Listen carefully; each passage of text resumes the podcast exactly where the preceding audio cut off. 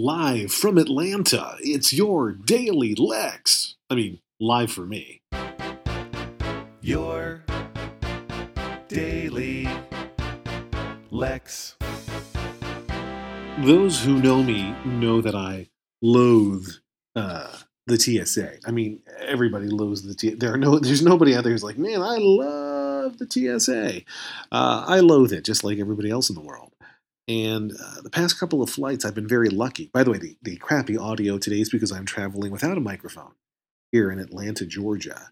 And I'm using just my mm, laptop's built in microphone today. So uh, I know it's crappy and I apologize. But uh, so for the second flight in two flights, I've been uh, graduated to the TSA pre line for no reason. Uh, and here they're just putting bunches of people in it. And this time, what was extra weird was, and the TSA pre line for the uh, the underinformed is a line where you don't have to take off your shoes or your jacket. You don't have to take out your toiletries, take out your laptop. You can go through security like a normal person, uh, you know, like a, a, respected citizen of the United States of America, as opposed to as if you were a criminal. And uh, there was no reason for people to be. Hi, it's my computer. There were no reasons for people to, you know, uh, uh, be shunted into that line, and they didn't even tell you that that's what it was. It looked to me like there weren't a lot of bins out, and I saw that people were just going through the regular metal detector and not the porno scanner. And I was thinking to myself, man, this looks like a TSA pre-line, but there is no signage, and nobody's even, you know, you know how the number one thing they look at uh, when they hire for the TSA, as far as I can tell, is people who are good at implying that you are an idiot by repeating the same instruction over and over again in a angry, disappointed with you voice. Please take out your laptops, everything out of your pockets, wallets, keychains, cell phones, coins, dollars. If it's in your pocket, if I'm saying, you know, those people, I hate those people. But nobody was even doing that. I guess TSA pre, one of the perks is uh, they just shut up for a while. But uh, I didn't want to ask and say, do I have to take out my laptop? Because then they'll think I was a beginner. And I, this was my weird mental conflict. It was a very early flight. And so I simply started taking out my laptop very slowly in, in front of a TSA person who said, Oh, no, you don't have to do that in this line. And I just smiled knowingly and said, Great. I love the TSA pre line. I didn't say, Why am I in it? I certainly didn't say, By the way, I'm if you go put me through this line, won't you miss the fact that I have all kinds of weaponry hidden in my? Okay, we're not even going to go there. Um, so, in tomorrow's episode is Lex is refused to allow to fly home to New Jersey.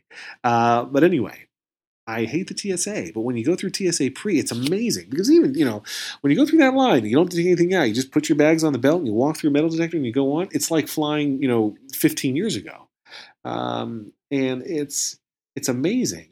And what's amazing about it is uh, how wonderful it feels. Because, you know, in 2000, in 1998, you didn't walk through security and be like, oh, this is such a delight. I feel so valued and so appreciated and so respected as a human and American citizen and everything else. But now, in 2014, you go through that same treatment and you're like, man, I am a freaking king. I am the king of the airlines. I am the king of this airport. Man. Then you fly to Atlanta and you get off the plane in Atlanta and you follow the signs for baggage claim, you see there's a tram that can take you to baggage claim too. But it, the signs, you know, the signs don't say, by the way, baggage claim, which I didn't need, but, you know, ground trans. The signs don't say ground transportation is about 15 miles away. They just say ground transportation this way. You can take the train or you can walk. I'm like, all right, I'm early, I'm healthy, I could use the exercise too, I'll walk.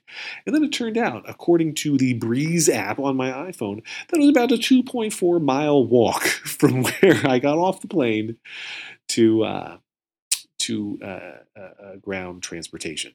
I like that they call it ground transportation. Most often, you don't need to refer to ground transportation transport- as ground transportation. It's simply transportation. But in the airport, they have to refer to it as ground transportation. So you're like, ah, where do I go if I want my private jet to pick me up from this airport? That would be air transportation, not that one. I want ground transportation. So uh, tomorrow will be the crappy mic too, if I remember to record an episode. We'll talk then, maybe. Lex.